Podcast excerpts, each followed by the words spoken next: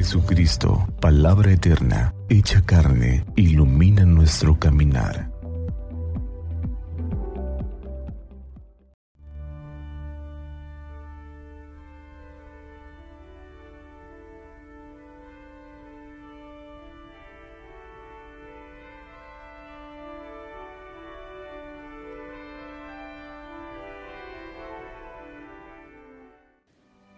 del Santo Evangelio según San Juan.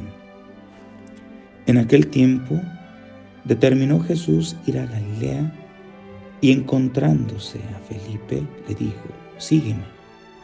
Felipe era de Bethsaida, la tierra de Andrés y de Pedro. Felipe se encontró con Natanael y le dijo, hemos encontrado a aquel de quien escribió Moisés en la ley y también los profetas es Jesús de Nazaret, el hijo de José. Natanael replicó, ¿acaso puede salir de Nazaret algo bueno? Felipe le contestó, ven y lo verás.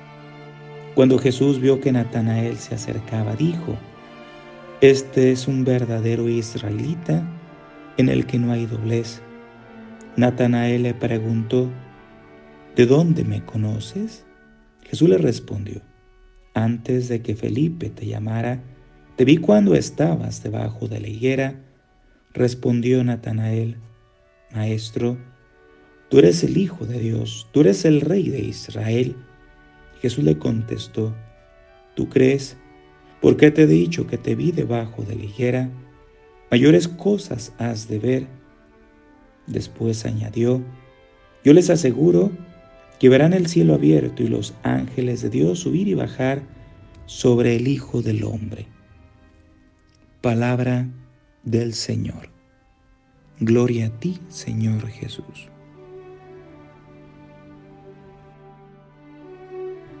Era un lugar común y corriente a los ojos de Natanael por su pregunta, ¿acaso puede salir de Nazaret algo bueno? Felipe no discute sobre eso. Él simplemente dice, ven y lo verás.